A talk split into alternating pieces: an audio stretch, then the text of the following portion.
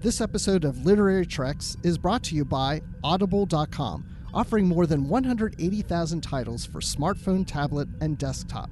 To get a free audiobook of your choice and to help Trek FM at the same time, visit audibletrial.com slash trekfm. And also by Enterprise in Space, an international program of the nonprofit National Space Society. Find out how you can help science and education and become a virtual crew member aboard the NSS Enterprise Orbiter by visiting enterpriseinspace.org. And if you want to join the conversation and share your thoughts on this episode, join the Babel Conference, our listeners group on Facebook. Just type B A B E L into the Facebook search field. We look forward to seeing you there. Hey everyone, I'm Rod Roddenberry, and you're listening to Trek FM.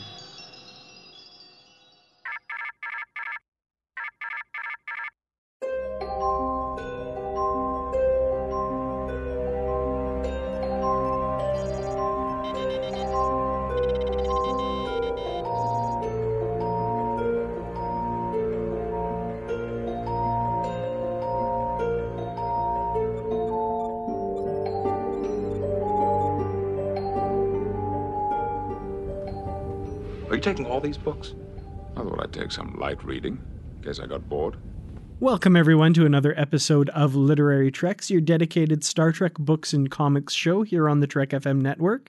I'm just one of your hosts, Dan Gunther, and joining me, as he does every week, is the man looking really good in his Mirror Universe leather uniform, Bruce Gibson. Bruce, how's it going today? I'm really hot in the leather uniform, and it's hard when you have a itch to scratch through the leather. So oh, it's the worst. now I know it? why the Mirror Universe counterparts are really ticked off all the time because they can't scratch. That makes sense. You know what? Headcanon accepted. That makes sense. I like that. Yeah, I'm just waiting for a comic or a novel that talks about how the you know everybody's really itchy in the Mirror Universe. Hmm. Well, we are going to be talking about a comic today uh, that has to do with the Mirror Universe. Unfortunately, I don't think that comes up, but everybody does look really angry. So, in my mind, that's why they're angry now, though. right. Yes. They. It's like they're they live in poison ivy land. exactly. So, for our feature today, we will be talking about the Star Trek The Next Generation novel, A Time to Be Born, which is the first novel of that epic nine part novel series that came out a few years ago. But first, like I mentioned, we do have a comic to talk about in the news segment, and that is issue number one of the Star Trek Discovery Succession miniseries. So, this is a comic that takes place entirely in the Mirror Universe. And with the exception of a little tiny bit of a prologue at the very beginning, it all takes place pretty much immediately after Discovery leaves the Mirror Universe towards the end of season one of Discovery.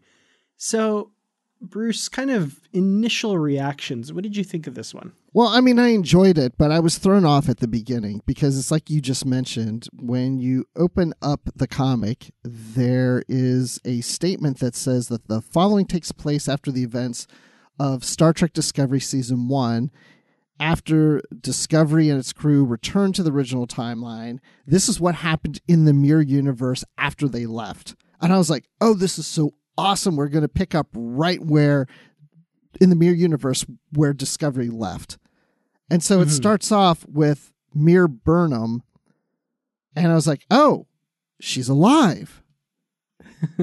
and then there's Lorca. I was like, wait, how can Lorca be that? Did he survive? I was all con- like, wait, what's going on? And then, but wasn't until I got to the third page, then it says, one year later, after the destruction of the Imperial flagship, I was like, oh, this is a flashback. But because the opening Mhm. statement says this takes place immediately after, I'm expecting that first panel to be at that period.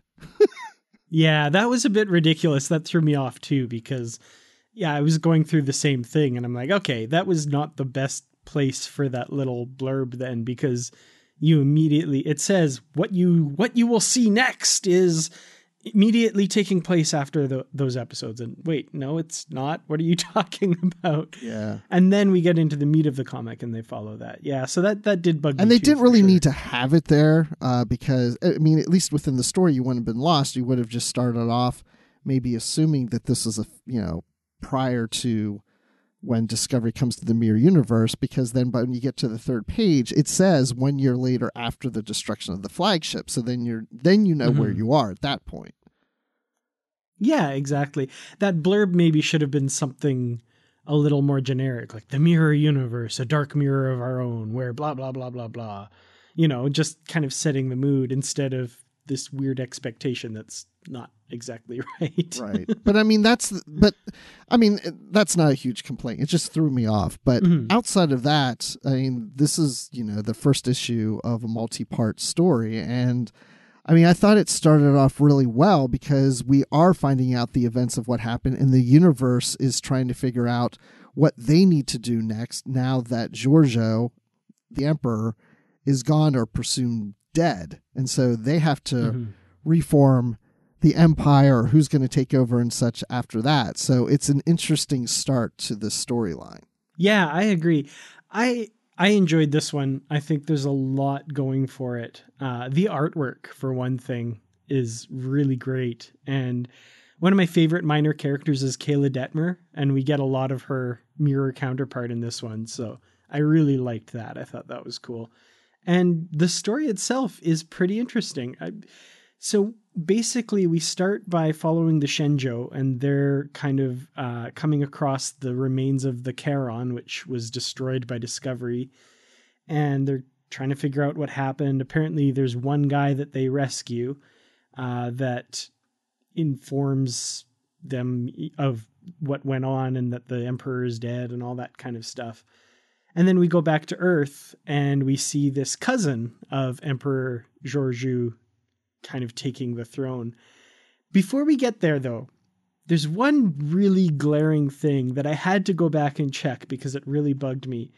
And that's the character of Owosekun. And I think I'm saying her name right.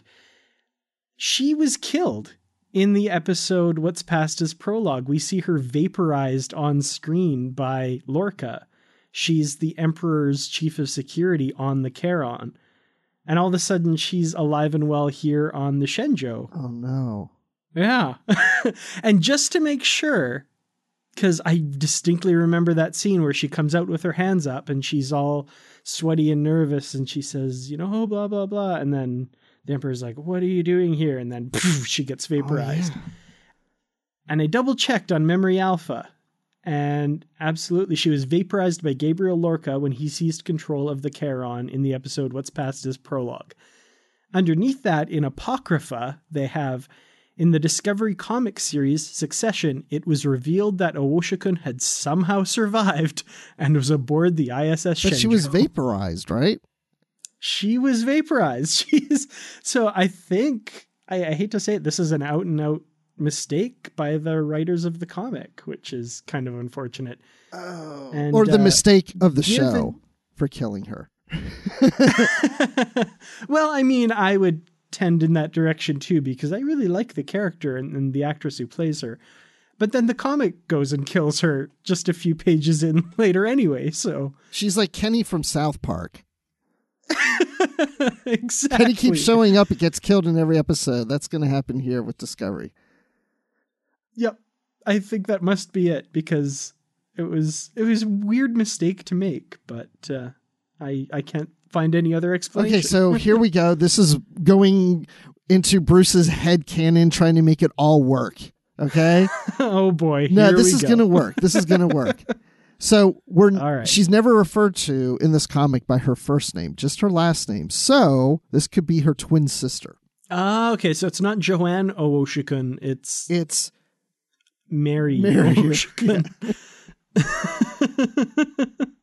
okay. Or, all right. Well. You know, could be a cousin that, you know, they look similar. I don't know.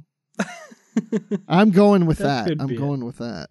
Unless, uh, well, right. you know, here we go. Unless there is a technology in the mirror universe that when you shoot, you have a certain gun that it looks like you're vaporizing someone, but all you're doing is really, it's almost like a transporter. It's like sending them somewhere.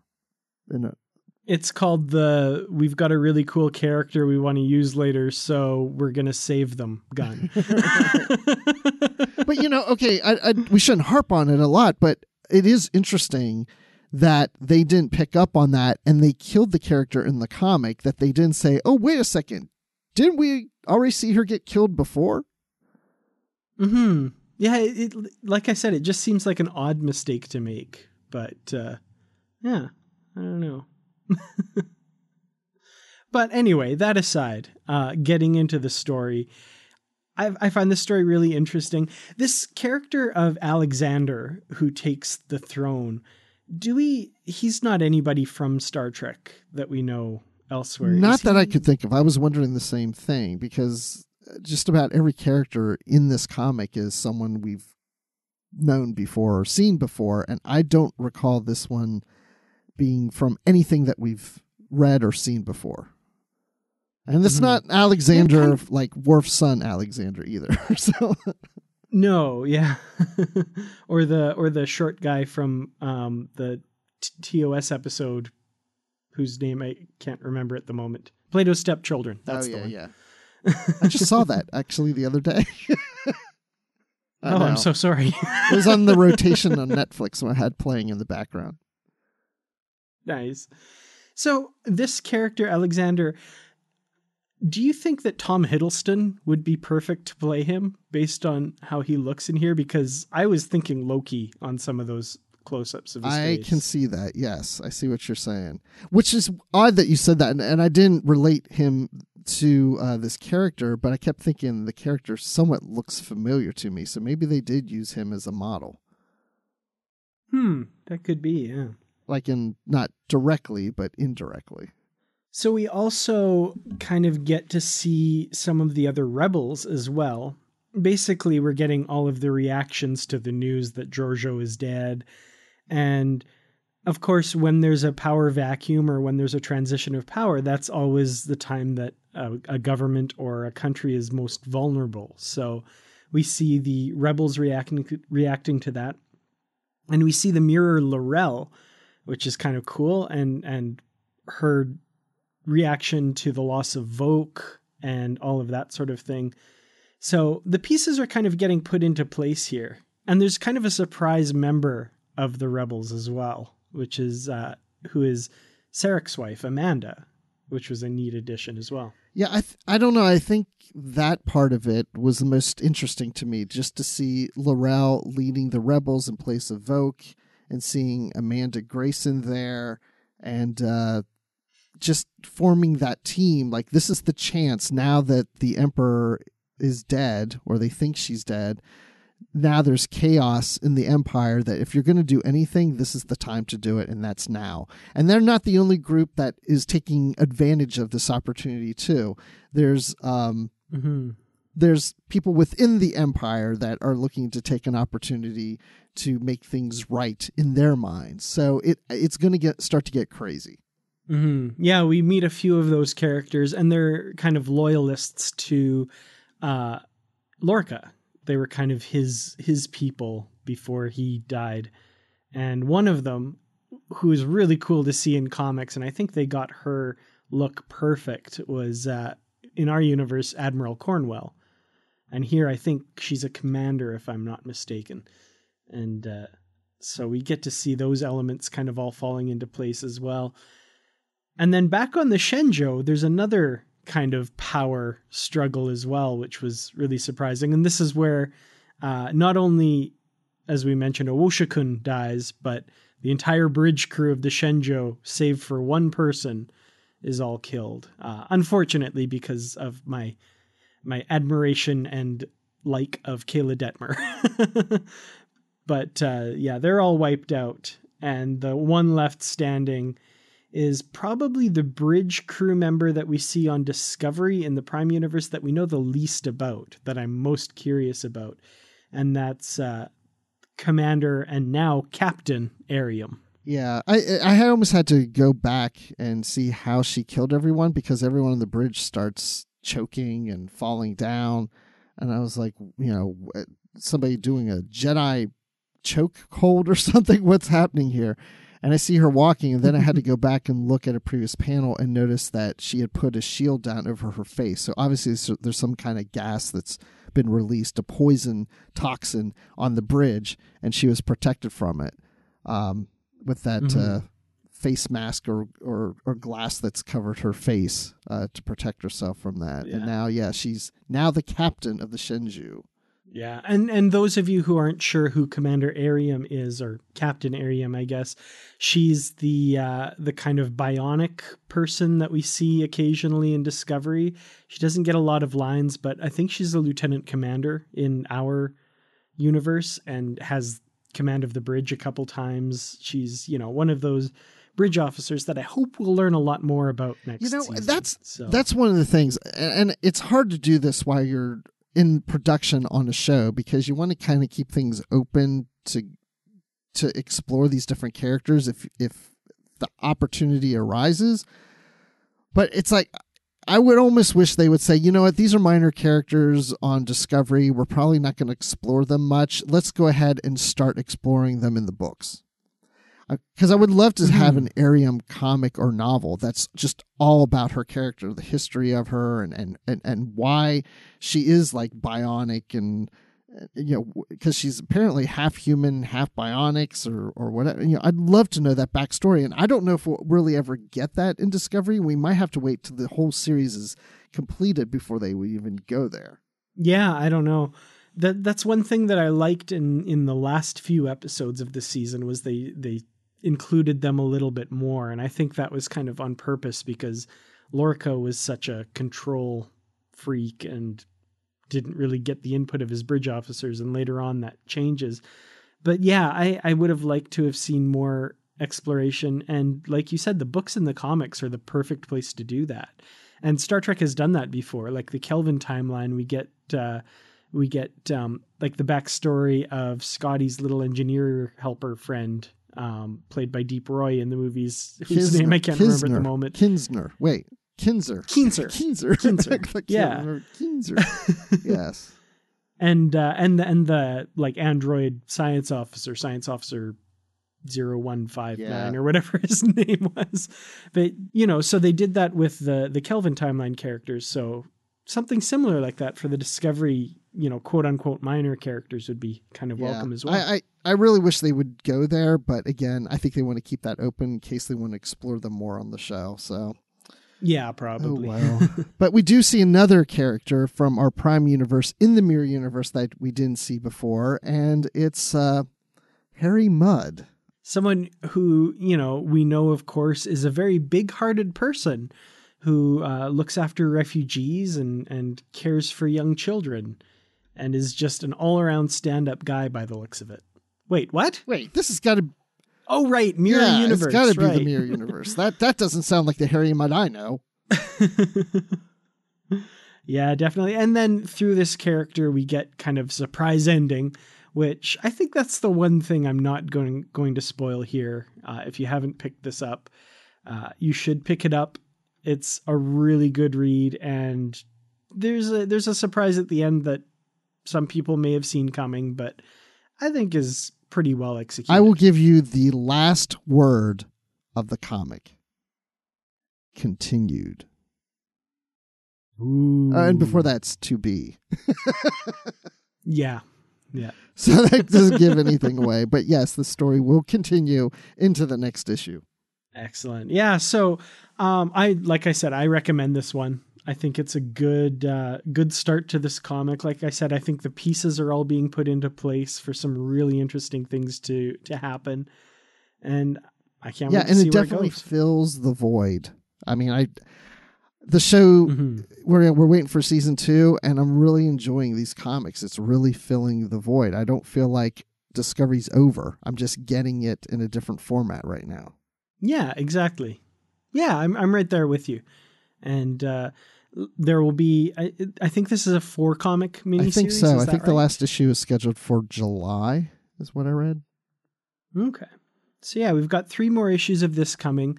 Plus, we've got James Swallow's novel Fear Itself coming later in the year as well. So there'll be a little bit more discovery to tide us over. Uh, and then whatever else might still be in the pipeline that We, we, should cover those yet. on literary So treks. How's that? That's a good idea. You know what? I'm going to write that down because that's that's officer yeah, don't let thinking me right forget. there. Excellent. Well, what do you say we jump on over to the feature and talk about uh, a TNG Yes, novel? I'm excited. So today we're talking about a novel that was released in 2004 and it's the first novel of a nine-part series and this was the a time to series. The first novel is A Time to Be Born by John Vornholt. And the way this series was set up is it's basically a series of duologies, uh, culminating in the ninth novel by Keith R.A. DeCandido that kind of ties up the whole series. And so these first two novels, A Time to Be Born and A Time to Die, today we're talking about the first one, A Time to Be Born, like I mentioned. And these take place between the films Star Trek Insurrection and Star Trek Nemesis. And it kind of is setting up the the status quo as we see in Star Trek Nemesis by the time these books are all done. So, first of all, Bruce, I want to ask have you read this before? Is this your first time? And, and how did you read it? This is the second time I've read this book. The first time I read it was four years ago, and I read it on my Kindle. So I read the first two A Time to Be Born and A Time to Die. And then I was going to read all the others and didn't get around to them. As a matter of fact, there was a, a group on Goodreads that was starting to read them, and they kind of trickled off. Hmm. And um, they never, I don't even think they got back into it. And I was going to read it with the group and it just didn't happen. So this is a perfect opportunity to do it. And I don't know why I didn't read these when they came out in 2004. I, I really I, who knows what was going on in my life? I have no idea. But I'm glad that we're actually venturing into these now. Hmm. Yeah, me too. I actually did pick these up when they were first uh, published, and I did read, I think it was the first four novels of this series that I read back when they first came out. And I picked up most of them. I have most of them in paperback. Uh, and then this novel, you could actually point to it as the reason I started my um, my novel review website as kind of a way to remember the novels that I'd read because I know I had read this one and I could not remember a thing about it. So I thought, I'm going to start a website and keep track of my thoughts on all these novels. And then at one point in 2013, I was like, I'm going to read the entire Time to series, start to finish, and, and really do it. So I read, read it a second time then. And that time I only got as far as A Time to Be Born and A Time to Die. And then I stopped. so this is my third time reading this novel. And, you know, third time's the charm. Maybe maybe we'll make it. I'll, I'll make it all the way through the series this time. But uh, yeah, so I feel like I've read this one quite a bit. yeah, so point. you should know this inside and out. I mean, I'm relying on you, Dan, to talk us through this whole novel. Oh boy. Well, I mean, it, it doesn't bode well that the first time I read it, I remembered nothing, like absolutely nothing about it. And the second time I read it, I kind of vaguely was like, oh, okay, yeah, I kind of, oh, okay. So, but yeah, I should know it by now, right? I mean, yeah, but you know, it's that's how it was for me. So I just read four years ago. I had to look it up on Goodreads because I was tracking it then. But I thought it was just two years ago when I read it. I hadn't realized it'd been that long, four years ago that that I read it. And there was things that I remembered about the book. I'll kind of save it for a little later as to what it is that really stood out to me that I remembered about the book, but there's other elements of it that I was like, I do not remember this at all, you know. Um mm. but yeah, I'll I'll reveal what it is that really stood out to me because it's one of my favorite aspects of this book and the next one. Okay. EXO. Excellent. ah, yeah, I got that. a little surprise there for you. Excellent. Well, so the book starts out with uh, kind of this unknown person. We're not sure who it is on this planet with this woman, and they're evacuating. This planet's kind of a casualty of the Dominion War, and it's been laid waste and barren. And this young man has to, you know, basically convinces this woman to evacuate. And we eventually find out that this person is Wesley Crusher, and he's kind of nearing the completion of his training as a traveler. And as part of that, he sees a vision of the future in which the Enterprise is destroyed with all hands aboard. And of course, this is horrible for Wesley because one of the lessons he has to learn is that as a traveler, he will have to simply observe and kind of bear witness to events in the galaxy rather than interfering and, you know, taking part in them. And of course, it's something he really can't live with. Um, this book, it's kind of just introducing everything, and it the story doesn't wrap up, and we'll see more payoff in the second book. But just to start out with, kind of reading this first bit and seeing that Wesley was going to be a part of this book, what did you think of bringing that hmm. character back in? You know, I don't recall the first time I read this if I knew Wesley was a big part of this book or not. Uh, I think maybe I did, and I was looking forward to it because I was just curious to know what they're going to do with the Wesley character. Because you know, we all know that there's a love hate relationship with Wesley. Probably there's, you know, especially in the earlier seasons of TNG, there was probably more people that didn't care for Wesley, and then there's other people that love Wesley. Um, Wesley was never a favorite character of mine. I never hated Wesley. He just you know, he wasn't anybody that I got excited about. I remember when TNG was first airing and as Wesley got older and he was going away to the academy, I liked Wesley better as an older character than his younger self of saving the ship every episode, especially that first season. Mm-hmm. Um, but then going into this novel, knowing that he's older and he's with the Traveler, I was very curious to see where this would go. So I was very open to that, but I was also kind of surprised because I knew these books are kind of that filling that gap between Insurrection and First Contact. I'm sorry, Insurrection and Nemesis. And I just wouldn't think Wesley would have a big play in those stories. And I don't mm-hmm. know what his play is through all these books if if he continues on through all of them or not, since I've only read the first two. So, uh, what did you think when you heard about Wesley being in this book?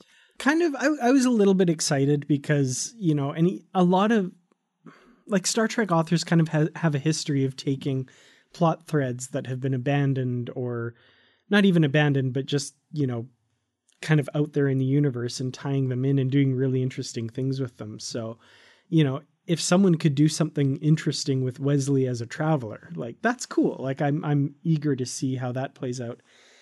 And the one thing about nemesis is um, even though his lines were cut in from the final film, there are a couple shots in the finished film where you see Wesley is at Riker and Troi's wedding, and he's sitting there in a Starfleet uniform.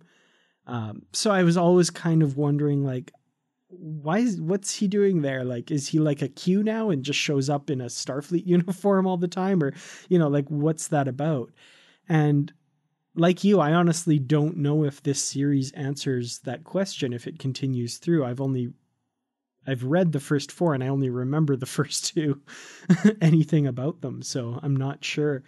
But, you know, I'm I'm interested to see if they do tackle that question, if they explain his presence in uh, Nemesis. Yeah.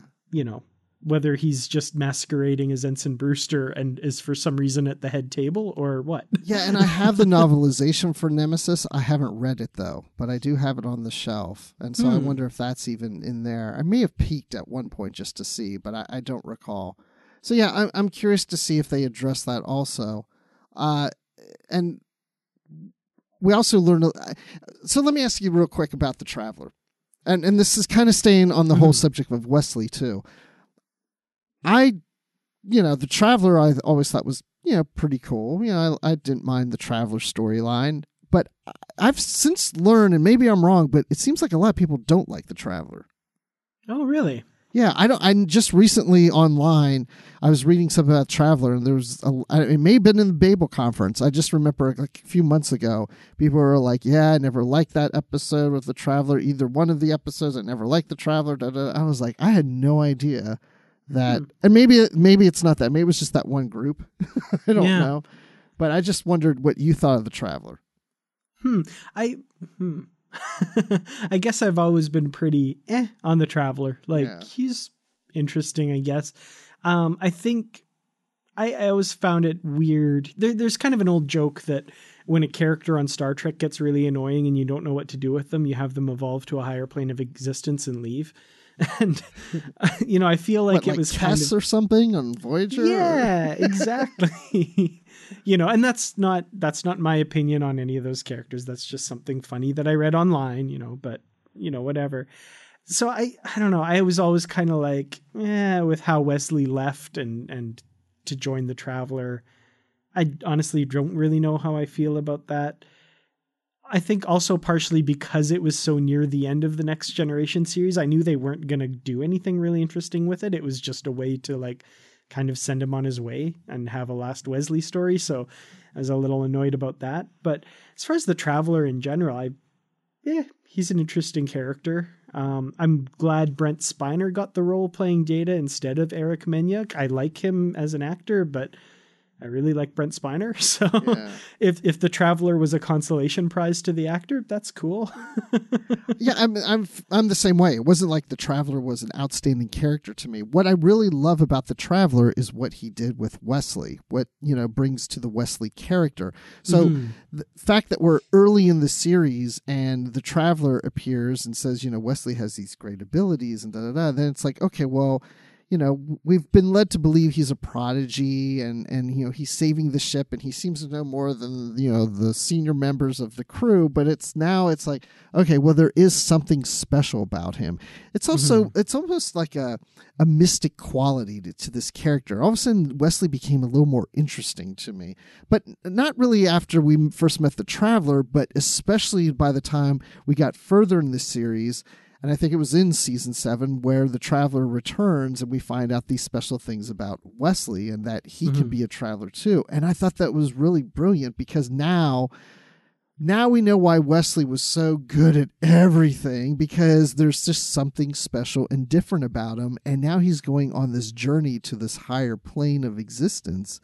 And I just really found that to be interesting. But then we didn't get to see that until now.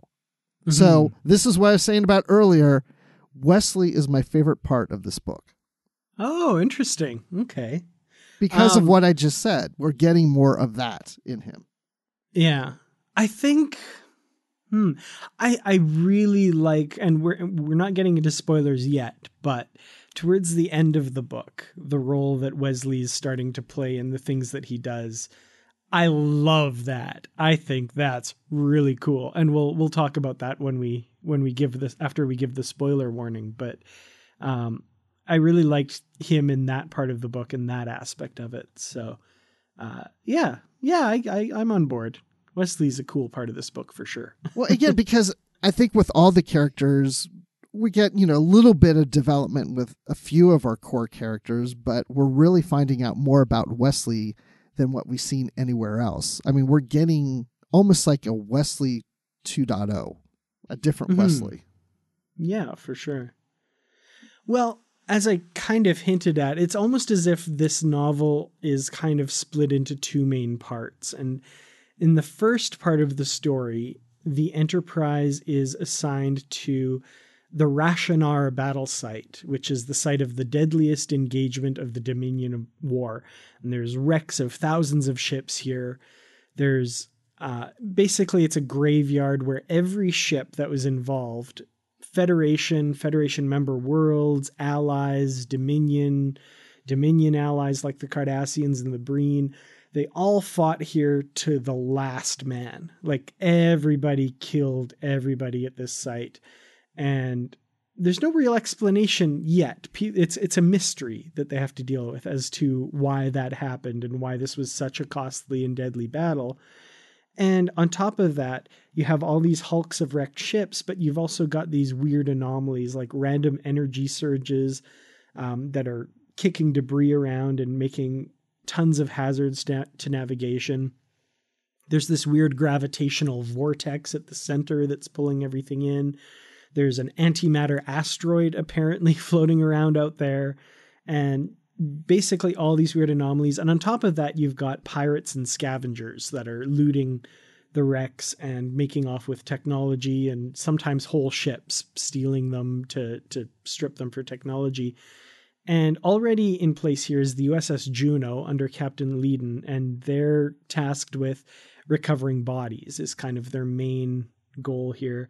And the Enterprise has now also been assigned there to conduct scientific scientific experiments, perform guard duty for the Juno, and things like that. And on the face of it, we learn very quickly it's almost an impossible task. There's so many things going wrong and so many hazards here.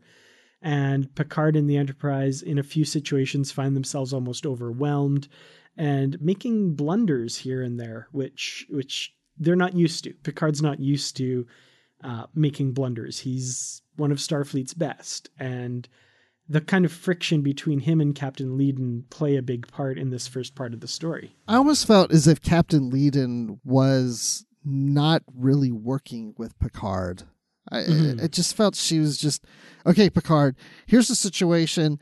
Things are weird out here. Just kind of follow my lead. Don't go over there. Stay away from this, and just you know, be a good boy. And she just seemed too commanding of Picard, you know, and a little bit, yeah, yeah, and the fact that he's, you know, they're both captains, but he's obviously more senior because it's even mentioned that he's been like the longest serving captain in Starfleet.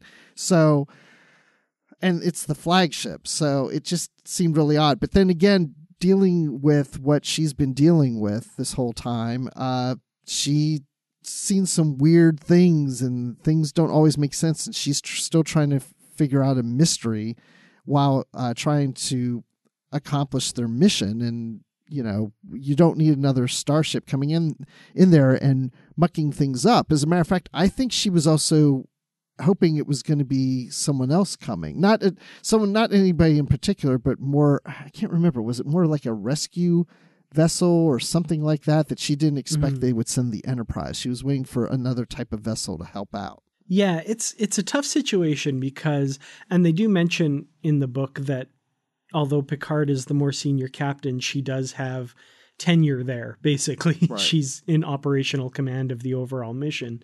But yeah, they get off on the wrong foot right away. I mean, Picard comes and says, Here are my orders from Starfleet. We're to do this, this, this, and this. And Captain Leeden's like, No, you're just going to fly protection for us because that's all you're going to be able to do and you know like there's just there's no give and take there's no working together like right. you said it's just they're they bristle against each other right away and it's unfortunate you know um a lot of things go wrong but you can't point to just one reason why they all went wrong there's a failure of communication there's failures on multiple levels from everyone involved i think well and he, picard doesn't really seem to be that annoyed by it you know, it's not like he's trying to fight her. I think he no, is trying to work not. with her.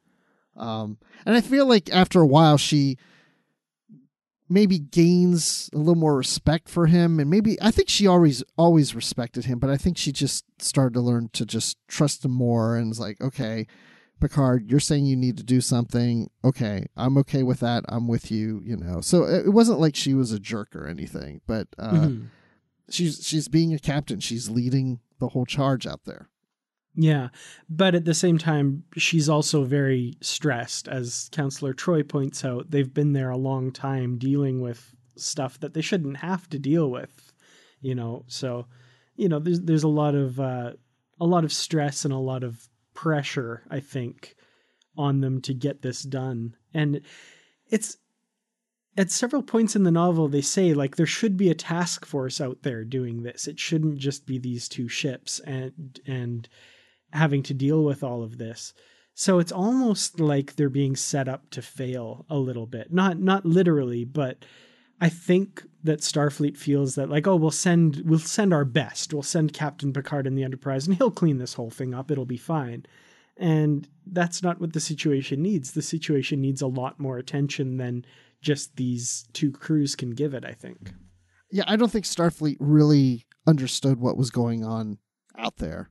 And mm-hmm. I'm sure that they've been told things, but maybe they didn't quite believe it and they wanted Picard to take a look at it.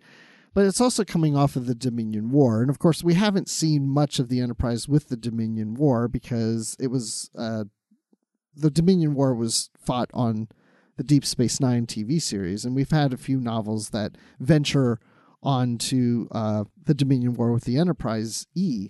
But um, this is the after effect of the war.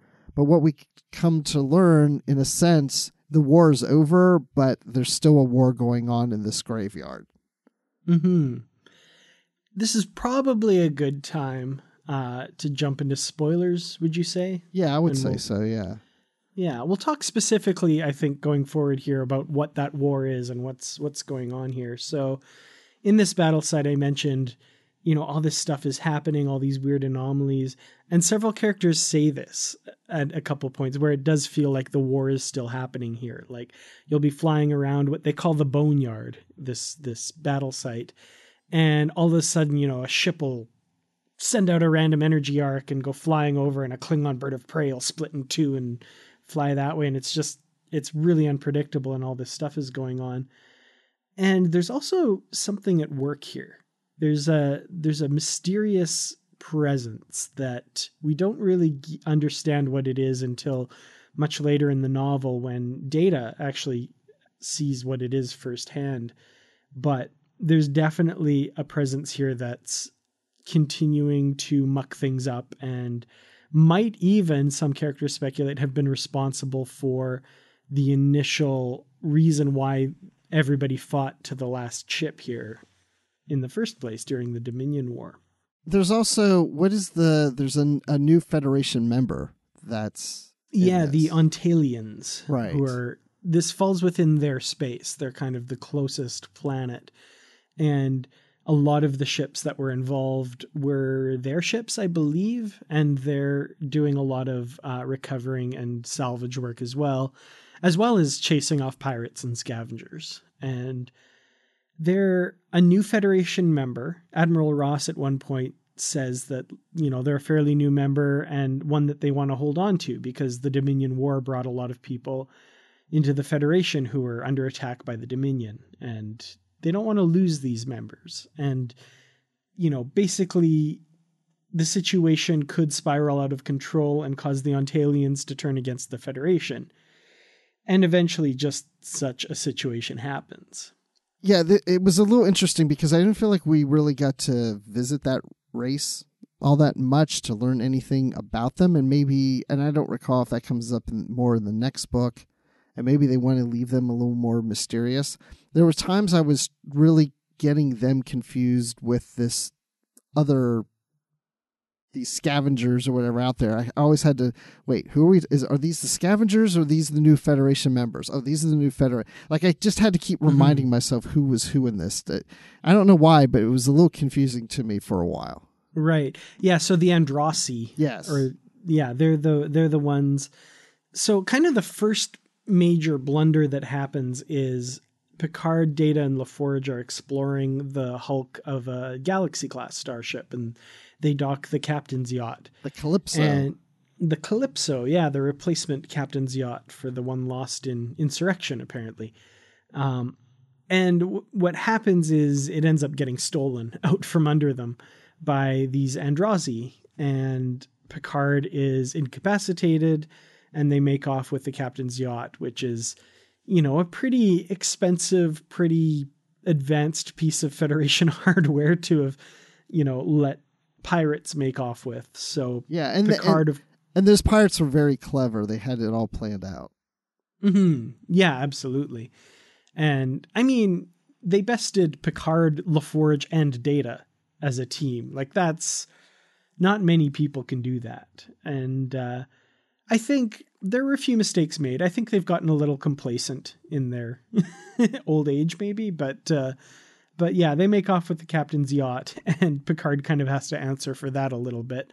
And at this point, it's more embarrassing than anything else. You know, the Federation flagship captain has been bested, uh, but he's not. You know, it's not negligence. It's not anything more drastic than he's a little embarrassed and has to kind of make it right at this point. Yeah, it wasn't like they were really messing a lot of things up. They were batting zero. I mean, there was just several things that were going on that they maybe just weren't expecting things to play out the way they were. And and who knows like you said maybe because they were getting older or I, I, or maybe they just didn't believe this being a graveyard. Maybe they felt like it was a little safer than what they'd been led to believe. And i think that's why uh, the other captain uh, Leiden was questioning Picard and trying to lead him because maybe she just had a sense that he wasn't really listening to her and maybe Mhm. not really understanding. And and it's almost like you know oh does it almost sound like she's telling fairy tales of like this is some kind of haunted graveyard or something whatever. But yeah even when the uh our crew on the yacht captures the uh, Androssi woman that she's you know she's buckled down on some she's locked up or whatever. But you know she had planned everything out that she had a device that uh Picard got numb and just kind of collapsed and he couldn't move and stuff and she just unhooked herself and got up and walked out it was all part of the plan got rid of him threw him in the corridor of the abandoned ship and took off in the yacht joyriding yeah, it's. Uh, I mean, you know, it's gone in sixty seconds. She's they they steal the Federation hot rod and and make off with it. yeah but yeah, so this is kind of the first stumble, and like I said, yeah, it's it's it's an embarrassment, but it's not it's not career ending as you know they fear that some of the other stuff that happens later might be. And basically, what happens is Data witness they they're chasing pirates, and at some point, Data and LaForge's ocular implants and the shuttle they're in get shut down by this effect generated by an enemy ship. They think because they come across the stolen yacht, but they come across an exact duplicate of it as well. there's they're two of them that each they're seeing Yeah, and this is they're identical by every meaning of the word. Like there are scratches of paint on the hull that match both. Like they're exactly identical. So, you know, they don't have an explanation for this at first, and then everything shuts down and Data finds himself floating in space. And what he witnesses is uh, the Ontalian's flagship facing off against the yacht and then the yacht fires a beam at the Ontalian ship and seems to scan it or something like that, and then turns into an exact replica of the Ontalian flagship. And then the actual Ontalian flagship is is destroyed. So Data sees all this and then is rescued. And then back on the Enterprise, the Ontalian flagship is chasing them. And you know, Picard and the crew are hailing the ship and they're getting no response and they're closing uh, to within range of, of this weapon that Data saw them use, this scanning beam or whatever it was. And Data is urging Picard, you have to destroy it. It's a duplicate. It's not the real ship. You have to destroy it. The Enterprise has never been in more danger than it's in now. I promise you. And Picard, of course, has worked with Data for many years, trusts him, and even asks him to turn off his emotion chip. And then you know are you absolutely sure? And he's like yes i i'm not hysterical. I'm not yelling. We're in danger. You have to destroy the ship. So picard orders the ship destroyed. And of course the ontalians they see the federation flagship destroy their ontalian flagship. That from their perspective they don't know that it's a duplicate and Captain Leiden on the Juno is incensed, and there's a standoff, and the Ontalian ships surround the Juno, and then they go after the Enterprise, and Picard is holding back. He's holding fire. He's not, you know, he's just hailing them, trying to explain himself. Um, Captain Leiden on the Juno fires back at the ship to, you know, save the Enterprise, and then they all blast the Juno and destroy it. And Picard goes, well, crap. so, like, in the space of a chapter in this novel, like, everything goes to hell. Like, it's Yeah. bad. And Picard and the crew return, like, they warp back to Starfleet headquarters. They say, okay, we, we got to get out of here. This is out of our control. Let's head back to Starfleet headquarters. And that kind of brings us to the second ha- part of this novel. Well, before we get you to that, tha- that's what I was just going to say. This is almost like a, a two part novel. So yeah, Mhm. the, what you just described, that's that's the first part. And you know, if we ever go camping, Dan, I want you to tell me stories of Star Trek at the campfire. Because you're like I was worried I was trying to get it, starting to get a little long winded there. you were going through it, and I was just like, oh yeah, and then there was that, yeah, like it was all coming back to me, the whole story. I'm like, this is good. This is a great summary. But um, the one thing I wanted to mention real quick about Data uh, in this part of the story is when he's floating out in space, he's deactivated, but he starts to reactivate after a while as he's floating in space, and mm. he starts to have uh, visions. He starts to have these uh, of his memories of past life. Like we actually see him reliving a memory of being in the academy and, and other things and, and first joining the Enterprise.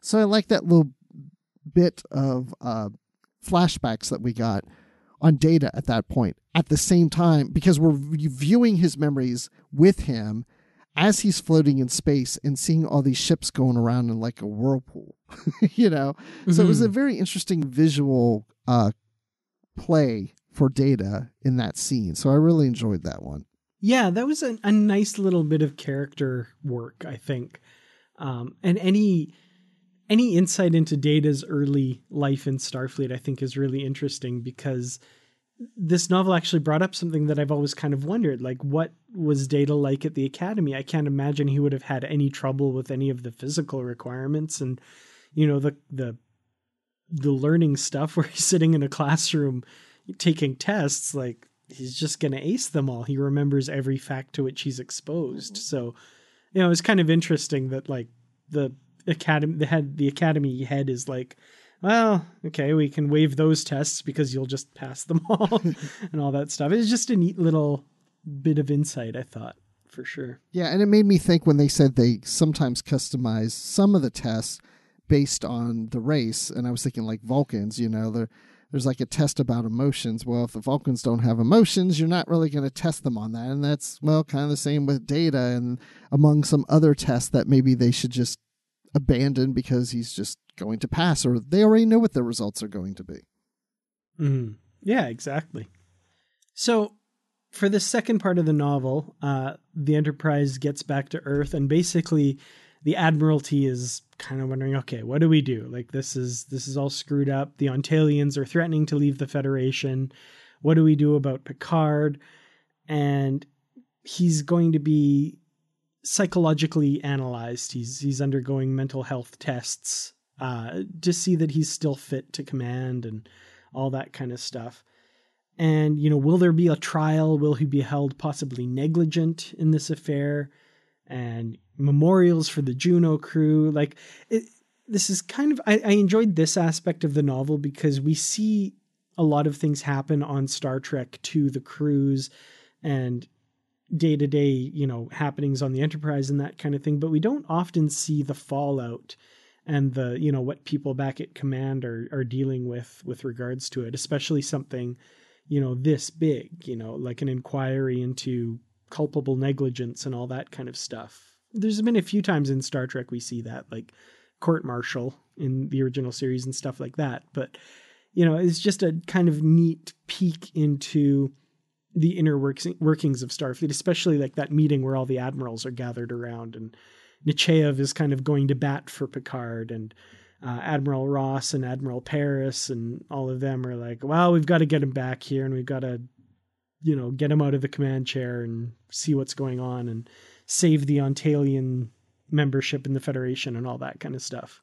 Yeah, and I like the fact that even though they're investigating Picard, they kept referring to the fact that, you know, his stellar record mm. as if mm-hmm. they weren't going to just get him on this one thing. Like, you know, if if right. this one thing happened, there's a reason for it. And it's not just, oh, this guy messed up, let's throw him under the bus. It's, well, you know, he's been a captain for a long time. We trust him. He has a stellar record we still have to investigate this. We still have to put him on trial, but more than likely, uh, we are going to find in favor of him because of his record and the way what he's already explaining. We may believe it if he says it. So I guess what I'm trying to say is it's it's not one of these things where they just you know abandon everything they've known about Picard all these years and just you know believe that he's doing wrong. You know, it's it's almost mm-hmm. a question of he's always done right. Can he really do wrong? Yeah. I've got to also say, like, for what Picard goes through and what he sees and what he reacts to and how he handles it, like he handles that a heck of a lot better than I would have like. So they get him. They get him at Starfleet Health or or whatever Starfleet Medical, and he's undergoing psych- psychiatric tests, and he's in this hollow room that you know hollow ward that he's uh, staying in, being held there. And just the little mind games and stuff that they play with him a little bit, that would really annoy the heck out of me. like I would lose my temper pretty quickly, which would probably tell them a lot about my psyche and say that I'm not fit to command a starship like someone like Jean Luc Picard would be. So maybe I guess that's why I, am not him. But you know, he he puts up with a lot, I think, and he does it in a way that's very Picard esque. If nothing else, the author of this novel, John Vornholt, captures Picard's voice the best of any of the characters in this novel, I think, because of his patience.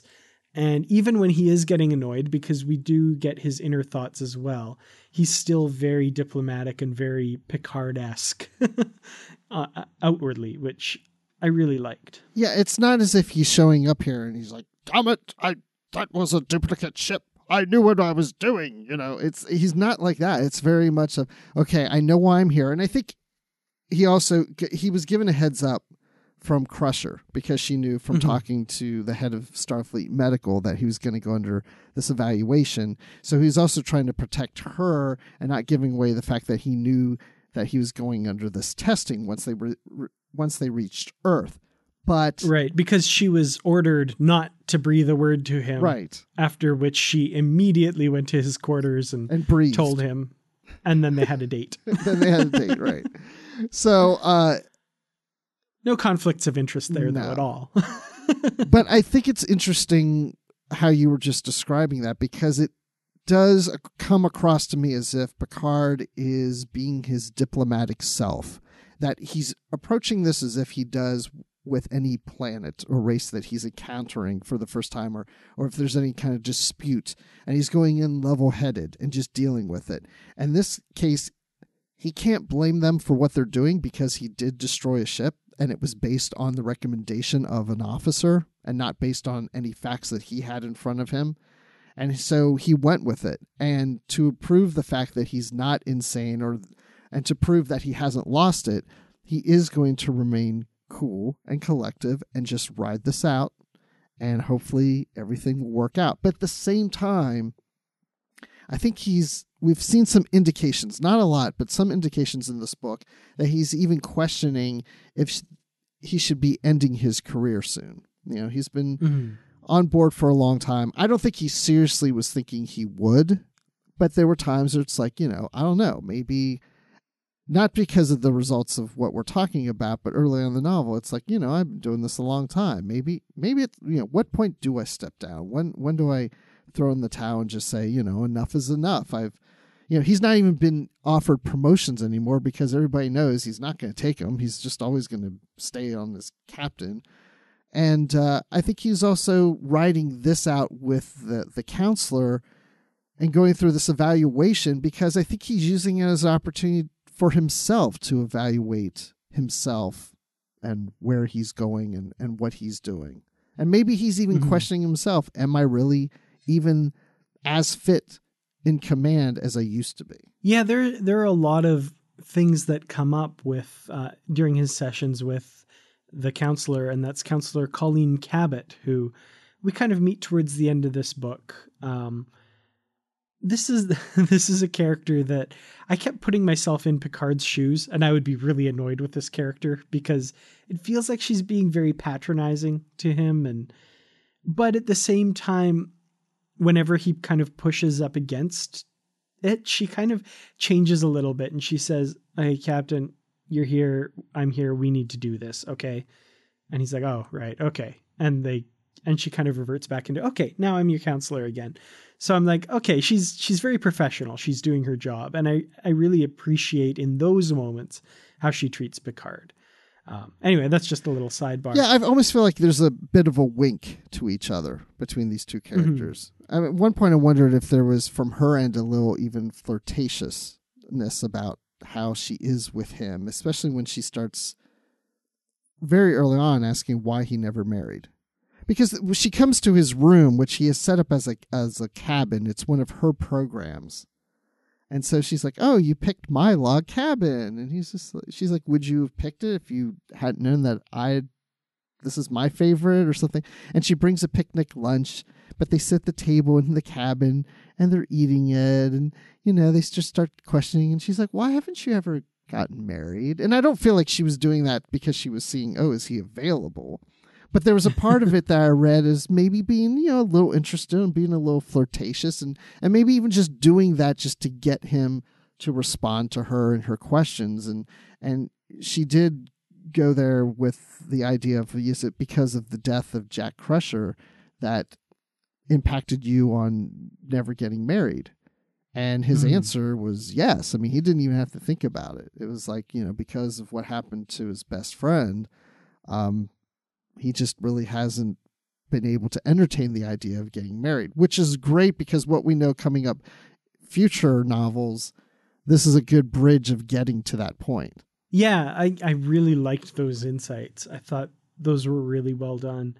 Um, it's you know we don't often see Picard being really vulnerable, and when we do, like there are there are times, but they're very notable occasions, and you know with counselor Troi or something like that, where he's revealing his feelings. So I really did appreciate those scenes where we get those insights.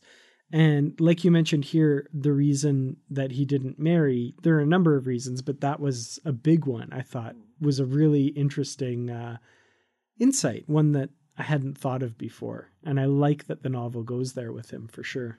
Yeah, because when she suggests Jack Crusher, I almost expected him to say, uh, you know, no, I don't think so, or let me think. But he was very quick to say, yes, yes, I think that that is. Um, mm-hmm. But yeah, he seems to be a little more calm about this whole situation. You'd think he'd fi- you'd think he'd be talking to his other crew members of like, okay, we have to somehow help me get out of this. I'm going to play coy and I'm going to go along with things, but I need you guys to work on some things on your end to get some information that we can reveal later and, and free me and everybody and we're living happily ever after again. But he just seems to just, he's just going with the flow and he doesn't really seem to be that annoyed by it and, eh, or even that concern. Yeah. And I, I find it really interesting the deal that they're offered too, which was actually a very um, generous deal, which is if he pleads guilty to negligence um, and apologizes. Actually, it wouldn't even get to that point. He would just claim responsibility, say there was mistaken identity and friendly fire, and apologize to the Ontailians. Then the Ontailians would stay in the Federation, and Picard would still be on the Enterprise and go off on their merry way, which is a very generous deal given what happened. But Picard is unwilling to do that because it's not the truth. The truth is there's a mimic ship because he trusts data. He believes data data's report to be accurate. There's a mimic ship out there, and not only is his own reputation at stake, but the Rashanar battle site and whoever goes there to replace them afterwards, they're at stake as well. And they have to go back and solve that problem as well. So it's not just Picard Picard's own reputation and feelings he's worried about. If I think maybe if that's all it was, he would probably be willing to say, "Okay, you know, that's fine. I'll I'll take the blame. I know it's not true, but I'll I'll take the blame and apologize and we'll move on." But he knows that there's more at stake than that. Well, and also what's going on through this whole situation and especially when the admirals are meeting and and when the uh, they're questioning Picard on things. There's this uh, Ensign Brewster there.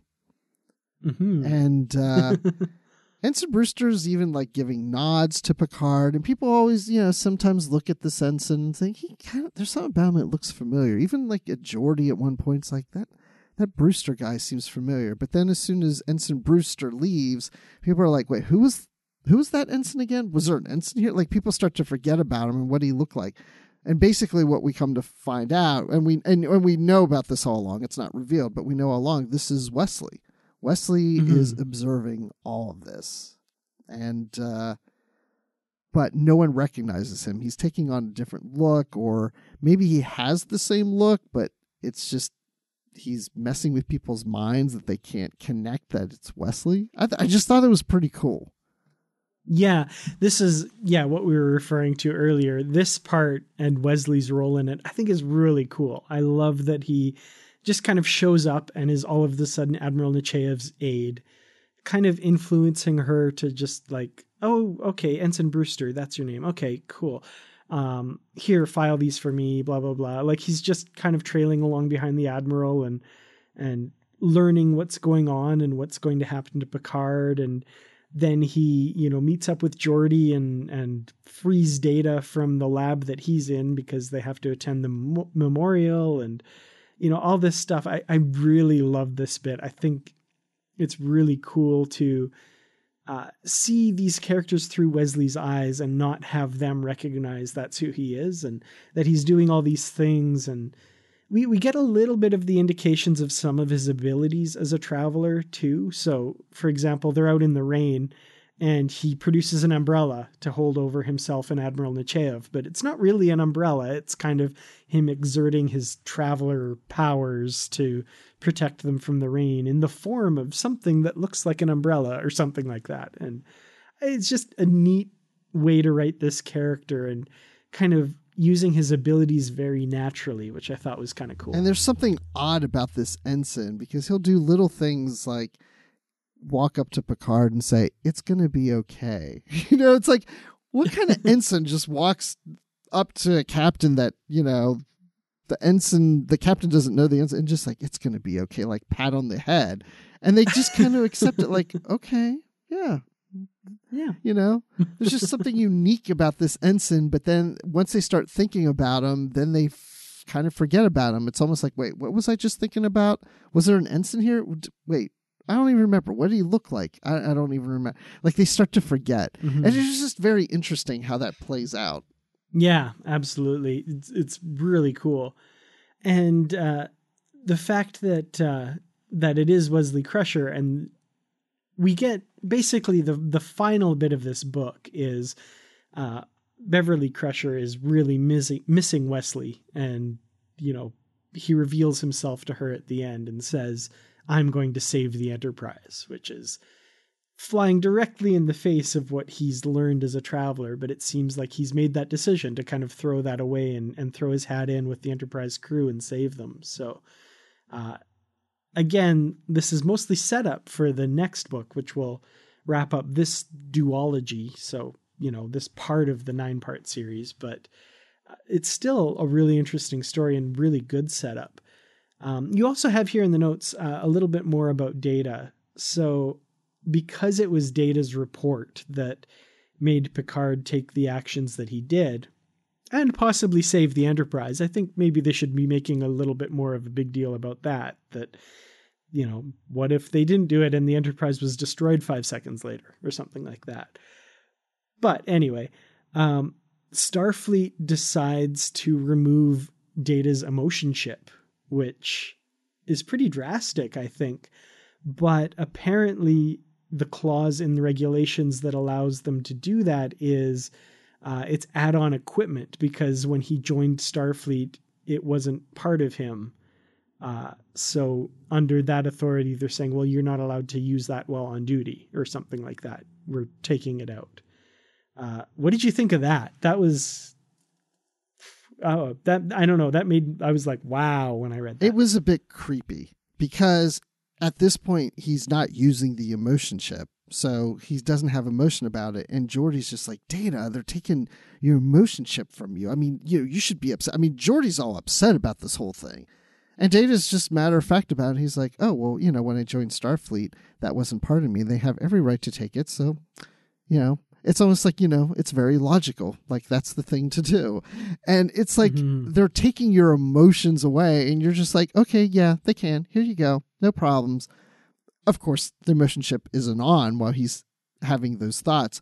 But I think what made the emotion chip very interesting to me throughout this book is the play that data has of turning it on and off at all, t- at different times. So it's like when we talked about him floating in space, he's making calculated decisions on what he's going to do without the emotion chip, and then he gets to where he th- he, he thinks he's made a decision, but then he turns on the emotion chip to make sure that he can make a final decision by saying, you know, well, what do, where does intuition come, you know, come into play into my decision? Where does fear come into play in my decision? You know, it's really, you know, it's one thing to make the decision without emotions, but then to validate those decisions with emotions is the next step.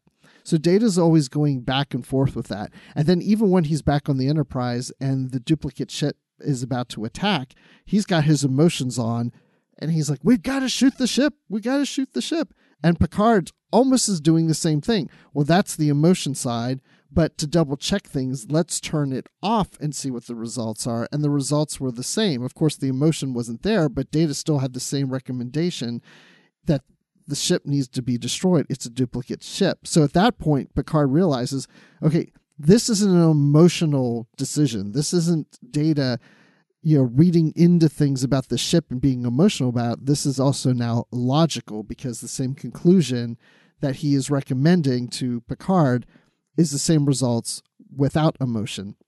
And so, anyway, mm-hmm. I'm going on about this because at this point, as Starfleet is about to take away his chip, they were even questioning uh, Data earlier about how he obtained the emotion chip from Lore, and that Lore was making bad decisions. And they're like, okay, so you're relying on this chip that came from Lore that made bad decisions, and you're relying on this chip to make good decisions? Yeah, it was very very lawyerly. Yes. Which, uh, yeah, oh, I, I was.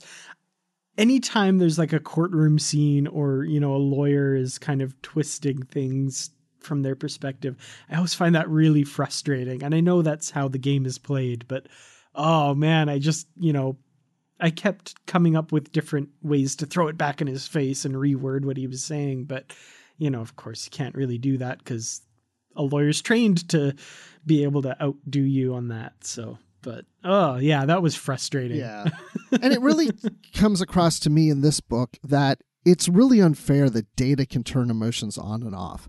It's either you're mm-hmm. all in or you're out. You know. Yeah. I mean, and I think that really came across in in the novel that you know, oh, really, how convenient of for you to be able to just turn them off when you need to and then turn them back on and that's really unfair to the rest of us that always have to deal with our emotions and and we have to deal with pain and we have to deal with the consequences of all these things. And and you take the the cowardly way out and just boop, turn it off when you need to. And you know in a sense mm-hmm. it made me wonder if it's best that they do take the emotion chip away from him. Yeah i mean yeah that's the thing what it what is best. And it it almost does feel like that way sometimes. There's I, I'm just reminded of the very ending of the questioning of data when the the lawyer says, you know, feel free to turn the emotion chip off now. You're done if you want to be more efficient. Yes. and like I was like, oh, you. Jerk, oh, that was a great line. I'm glad you brought that up. Yes. Oh, that yeah. piece right there. That's exactly it. I mean, it's it's like a mm. slap in the face to all of us who all like data and then realize like, yeah, how convenient for you. you know, it's like it really is unfair. Yeah. What uh, now there's a novel and I think it's one we covered on the show, but I can't remember which one it was. Maybe we didn't, or maybe it was with Matt. I'm not sure, but uh, it was Picard basically apologizes to Data for what he said in First Contact by telling him to turn off his emotion chip because he was like, "I shouldn't have done that, Data," you know, blah blah blah. And they had this whole thing where I have no right to tell you when to use your emotion chip or I, not. And that I do recall that. That is true. I don't remember what that's from. I don't know if that's from one of the the later no- novels that oh gosh, yeah, I don't know. Somebody just yeah. tell us in the Babel conference or send us an email, but I do remember that. Yeah. So yeah, yeah, definitely one of our listeners has to know that for sure. So get in touch with us and, and let us know that because that was bugging me while I was reading this too it must have been something we recently read because we're both remembering. I think that. it must have been at least within the last year or so. Yeah. That's my guess, but yeah, I can't remember. Well, so with this first novel, A Time to Be Born, we're kicking off, like I said, a nine part book series. It's going to be a big undertaking, probably take us quite a while to get through them all, but I'm really excited to do that. So, this first part, Bruce, what are your kind of final thoughts on this story, and uh, where where do you kind of fall on a rating for this one? Well, this novel is a little less than 300 pages, so it's a little shorter than most of the more recent Star Trek novels in the past decade or so. And uh, I felt like it was very much a quick read. It flowed very well. Um, I think probably this novel and the next novel together could make one nice sized novel as one. So it almost feels like maybe they took, you know, a novel and split it into two. But that's fine because it it's a great setup. It makes me very intrigued to see where this series is going. I'm hoping that the themes that are that have been introduced in this novel do carry through all the nine novels. Having not read all these novels, I don't know if this is just like a two part story, and then when we get to the other novels, they really have nothing to do with this, and it's all just taking just novels dealing with the same this time period in between these two movies. I would like to see somehow that these stories are all connected with uh, what we're introduced in this, especially with Wesley. Who would have known? I want a nine part Wesley story. But and of course, I don't want it all to be about Wesley. I want to see other characters. I want to know what Guinan's doing. You know what's what's happening with her. She she's not even in this novel. So, um, my favorite thing also, and you mentioned it earlier. I just love the way this novel ended, and this is exactly how you want to end a novel for the first novel of a series, and that's you know when Wesley is reunited with Doctor Crusher, his mother, and she's like, you know, so you know what happened with Picard, and you know why have you come back, Wesley? And yeah, that line you mentioned is to save the Enterprise. Boom, and it ended there, and I love that too because it goes back to what I was saying earlier. Those early episodes of Wesley always saving the Enterprise. Here he goes again. yeah, exactly. I never thought of that, but that makes a lot of sense, you know. Getting back to the character's roots. That's cool. Yeah. Yeah, I, I really enjoyed this one as well. Um, I feel like they got the characters really right. Like I mentioned, Picard especially. I think they I think John Vornholt captures his voice really, really well. I also really liked the action in this novel, and I liked the pacing as well. A lot of times, novels can kind of go in fits and starts, and there's kind of slow periods, but like everything I felt fit together really well here. The you know the the parts that take place in the Rashanar battle site that that place is chaotic and unpredictable and I felt like well as I was reading that I felt that as well like it felt very anything could go wrong at any time and everything is going wrong and it's very chaotic and I have no idea what's going to happen so John Vornholt was really able to capture that mood really well and then the second part where Picard and crew are back at Starfleet headquarters, I felt was really good too because they were in an unpredictable situation there as well, but a, of a different sort. So having to deal with bureaucracy and, and that sort of thing. So I really enjoyed this novel. Um, I would have to give it like it's not perfect, but I like the character exploration and the unexpected twists and turns and it's a good setup for part two. So I, would say a pretty solid three and a half to f- probably more on the four side.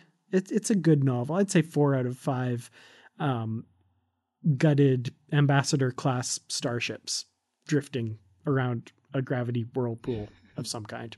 Well, yeah, exactly. and, you know, I agree with that rating. I'm about the same on that. I would say that the gravity generators on the ship are working really well. Nice. That's a good rating. I like that. Wesley has come through for us again. He's not only saving the ship, but he saved this novel. No, it wasn't just because of Wesley. The whole novel was good, like you were saying. I really enjoyed it, and I'm really anxious to get to the next one.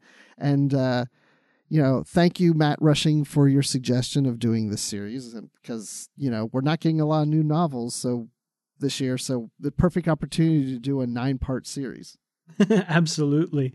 Yeah, no, it's uh it's an ambitious series. I think it was an ambitious series when it was written. Like I feel like this was a big project and I'm happy to finally be forced really to read all of them finally because I've tried a few times and uh, that's not for that's that's not a comment on the quality of these books. I remember enjoying them, the ones that I'd read, but it's just, you know, sometimes it's hard to find the time to really dig in and, and commit to a series like this. So I'm looking forward to exploring them all.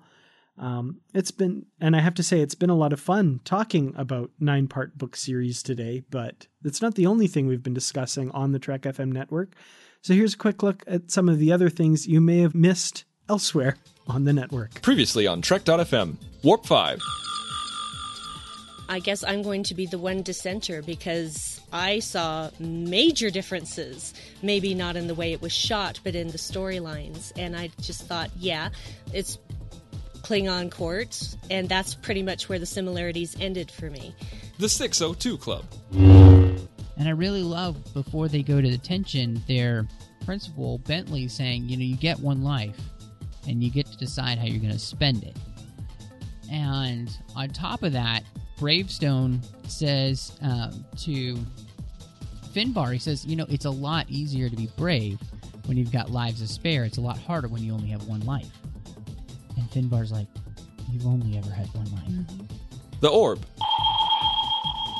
I felt like they found a reason for why Sisko would say, okay, I'll stay. Otherwise, you know, he immediately at, the beginning was like, uh, I'm not going to help you. I'm not going to get involved. Send me back to my universe. This is not my place. Earl Grey. Wesley and Petru pass by Worf's quarters where they hear screams coming from within. They find Worf is being beaten by Geordi, Tasha, and Data. There's more. Petru moves in to help, but Wesley stops him. He explains that this moment of humiliation is one celebrated by Klingons.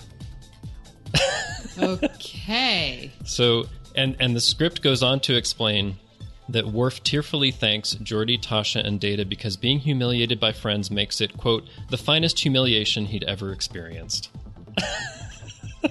Okay, I almost believe that, except the part that says Worf in tears. And that's what else is happening on Trek.fm. So check out all of these shows and join the conversation about your favorite corner of the Star Trek universe and beyond. You'll find us wherever you get your podcasts. And you can hit the subscribe button in Apple Podcasts if you're an Apple user, and you can get it on your iPhone, iPad, or Apple TV, or even the desktop iTunes app, which I really like because I'm Apple TV. I will play our podcast sometimes when my wife walks in the room and she thinks that we're on TV briefly because you'll hear our voices Nice. on it. So- but that's where you can get all the latest episodes as soon as they're published. And while you're there, give us a star rating and written review. We haven't gotten one since February. Believe me, I look all the time because we will read them here at the end of the show. So send one in on iTunes and we'll read it in an upcoming episode. And if you're not an Apple user, that's okay. You can find our shows on Google Play Music. Stitcher, TuneIn, Spreaker, SoundCloud, Windows Phone, and in most third party apps. And you can stream and download the MP3 file from our website or grab the RSS link. And if you'd like to play a role in helping us keep all of our shows coming to you each week, you can become a patron of the network on Patreon, and you can do that by visiting patreon.com slash trekfm. That's P-A-T-R-E-O-N dot com slash trekfm to get all of the details. Perks can include early access to episodes, exclusive content, producer credits, and more, and those are all available through our special patrons website, Patron Zone. It requires a great deal of money to produce and distribute these shows each month, and we really appreciate any support you can give us, and we really hope you'll join the team. Again, you'll find all of the details at patreon.com slash trekfm. And the cool thing about Patreon too is we do the roundtables, and I hosted a couple of them uh, about a month or so ago. One was about the Kelvin timeline. The other one was about the first season of Discovery. And I know uh, Brandy Jacala did one about uh, favorite episodes of Enterprise, and it's a great way to meet other Star Trek fans. Uh, so that is a big plus. Just pushing that out there just because it's a lot of fun. That's how a lot of hosts on Trek FM got involved was through that group. So, Yeah, absolutely. and of course, we are always in the Babel conference. That's where we talk about all our shows and our thoughts about Star Trek. And it's a very safe place in Facebook. It's called the Babel Conference, our listeners group, and just type Babel, B A B E L, into the search field on Facebook and it should come right up. And if you'd like to send us an email, you can do that on the form on our website at trek.fm slash contact. Choose to send a show and select literary treks, and it will come right to us. And of course, we're on social media. You can go to Twitter, we're at TrekFM, and on Facebook, we're at facebook.com slash TrekFM. You know, Bruce, we read so many darn books for this show. I really wish there was somewhere that I could easily keep track of all of the books that I've read and all of the books that we have coming up on the show. Where, oh man, where could I find that? Probably Goodreads because I'm always updating it so you can keep track. Goodreads, right. That thing that you always update and I never do anything with. I'm so sorry. But you can find us on our Goodreads group where we have bookshelves with all of our previously covered books, as well as the currently reading section, so you know what's coming up for future shows. And there are great conversations happening about all of the books and comics there. Just search for Literary Treks on Goodreads and click Join Group, and one of us will let you right in. I'd also like to take this moment to thank Norman C. Lau, Ken Tripp, Greg Rosier, Brandon-Shea Mutala, Justin Ozer, and Jeffrey Harlan for their support of the Trek FM network. And we'd really like to thank you for being associate producers for Literary Treks as well. Thank you guys so much. We really appreciate it. Now, Bruce, when you're not slowly circling a gravity well, hopping from debris to debris, trying to find your way out to report back about that weird mimic ship, where can we find you? Well, once I land on your ship, you can also find me on Twitter at Admiral underscore Rex, and you can find me talking Star Wars, especially solo, a Star Wars story, on the Star Wars Report podcast. And you can find that wherever you get your podcasts. And of course, you'll always find me on Facebook in the Babel Conference. And Dan, when you're not portraying yourself as Ensign Brewster and walking the halls of Starfleet disguised as not yourself, but as someone else, since you are a traveler, where can people find you? You weren't supposed to know that was me, Bruce. I, I probably should have turned location services off on Twitter, but unfortunately I left them on, so you know it's me. I'm at Kertrats on Twitter. That's K E R T R A T S. You can also find me on YouTube talking on my Star Trek channel at youtube.com slash Kertrats Productions. I usually don't do that as Ensign Brewster, though. I just do that as myself. So you can recognize me and hit subscribe. You're a YouTuber. Uh, I am a YouTuber, I guess. hey. uh, leave some positive comments on there. I want some positive comments, by the way. So, everyone listening, find my channel, leave a positive comment on a video because I know Literary Treks listeners are just a cut above the average YouTube commenter. Well, So, at least you know, people wanna- should check it out just to see what you look like. Yeah, there you go. I have a face made for podcasts, by the way. and uh, of course, you can also find me on facebook.com slash Kertrats Productions and like Bruce in the Babel Conference, mostly lurking, sometimes commenting. Well, thank you everyone for listening.